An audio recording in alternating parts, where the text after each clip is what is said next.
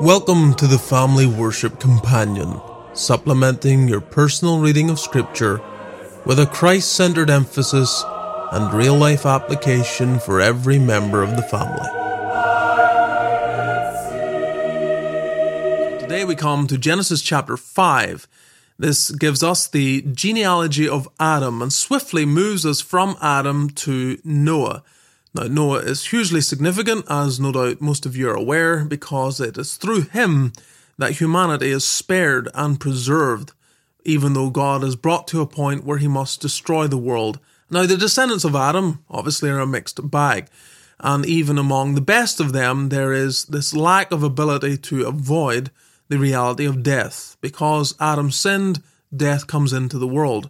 There's one exception to that, and he brings to us much instruction. So let's take a little look at this chapter in more detail. So, when we read Genesis 5, one of the questions that arises, and maybe some of you children uh, think this or wonder about this how come they all live so long? You have this list of names, and they all seem to live a very long time. Well, different arguments are given. Some suggest it's because they were closer to the perfection of humanity. This is not long after the fall and it's before the flood, so humanity was in a healthier state. It was a more perfect condition as far as physical ability. That may be the case.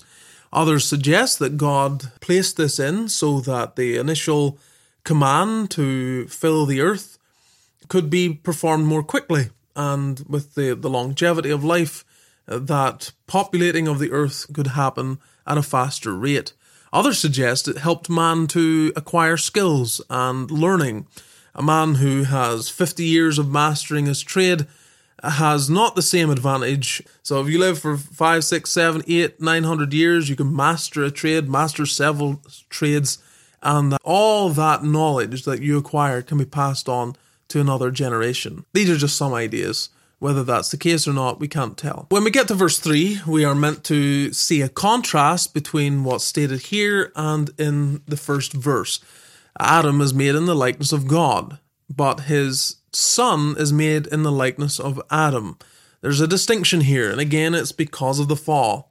It's not that the image of God and man has been completely lost, but there has been a diminishing of that condition that man was in. When we read verses 4 through 20, it, again, it's a very quick overview of the descendants of Adam. And yet, there's a distinction between this record and in the previous chapter. The descendants of Cain also are passed over very quickly, but in that case, even though they achieve these great feats that are detailed for us in a way that we don't find here, there's no detail about how long they lived. It seems as if their lives largely speaking, weren't all that important to God. However long we live, we should live it to God. And the young man who lives from 15 to 25, sold out for God and is taken at an early age uh, into God's presence, has done more for God and has done more that is significant ultimately than the man who lives for a hundred years and yet did nothing for God at all. When we come to verse 21 through 24, I think the previous point is given more credence because we're told of Enoch. And Enoch, relatively speaking, does not live anywhere near as long as everyone else. Everyone else is living around 900 years. Enoch lives for 365 years. But that life counted. It had huge significance to God. And when we look at the life of Enoch, we see that in a number of ways he typifies the Lord Jesus Christ.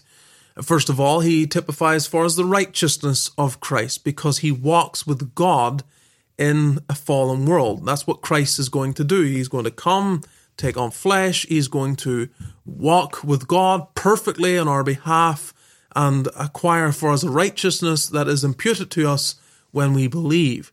He also typifies, that is, Enoch typifies for us the resurrection of Christ because he manages to circumvent death by the help of God and by a miracle of God. And he also typifies the ascension of Christ because God takes him. And that happens in the life of our Lord Jesus as well. But there's another significant detail in the life of Enoch, and that is with regard to his son. His son is called Methuselah, a compound word made up of the words uh, death and send. When he dies, it shall be sent.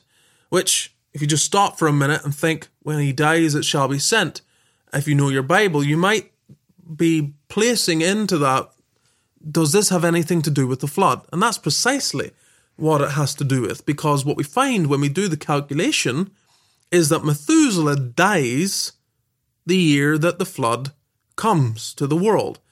And so, in some way, God reveals to Enoch that with the arrival of his son, there is this message of judgment that is to come. That's found in his name. And when finally Methuselah is gone, that judgment will fall. Enoch, then, when we look in the New Testament, he is mentioned and he is a preacher. He is one who is declaring and giving warning to people. And then in verse 29, we're told of Noah. Noah means comfort or rest. Noah, in some way, is going to provide rest or comfort to the world amidst all the devastation of sin and the judgment that God is going to bring upon this earth. And so we come to application, and we'd say, first of all, this passage reminds us that there is no avoiding the consequences of sin. We're not going to avoid death. And so, children, you need to be aware of that. You will die. Should the Lord Jesus tarry and not come back in your lifetime, then you're going to die. You're going to experience it. Parents, adults, you also need to be aware of this. We are all going to die. There's no avoiding this, and so we must live in light of this reality. Two, the chapter underlines for us the reality of federal headship. Adam sins, and because we are represented by Adam, therefore the consequences of that sin are going to come to us as well. And so, as in Adam, all die, is the language of the Apostle Paul in 1 Corinthians 15. But the hope that we have then is in Jesus Christ. We need federal representation in another. And this is what Christ provides. He provides a representation that is distinct from Adam. In Adam, all must die. In Christ, all are made alive. Third, Enoch is clearly warned of God that judgment is to come. That's why he calls his son Methuselah.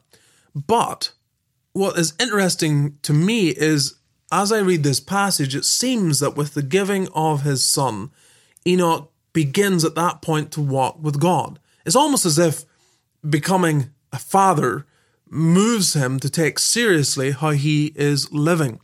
And that, that can be a sobering time.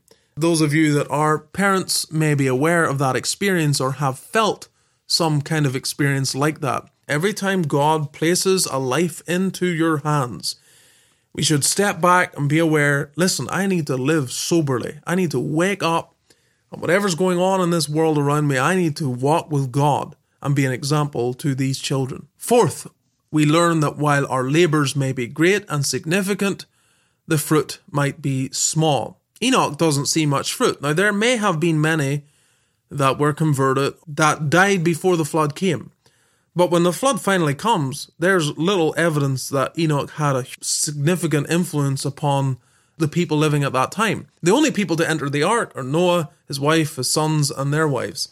It just reminds us that we may be given a great task, and what we actually see may not be all that significant. Fifth, again, we learn from Noah that God plans to wipe the slate clean as far as this world is concerned. And Noah is the one that is going to bring rest and comfort.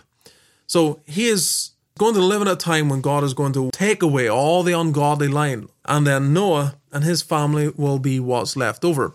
But the real comfort and rest that Noah gives is not through what he does, it is through the one that he preaches. If men would listen to the preaching of Noah, that is where the rest and comfort can come. And the same is true today. We ourselves can't bring any rest or comfort, but we bring comfort to the world and rest to the souls of men when we point them to Christ to trust in Him. So, this is our work. This is your work. This is my work.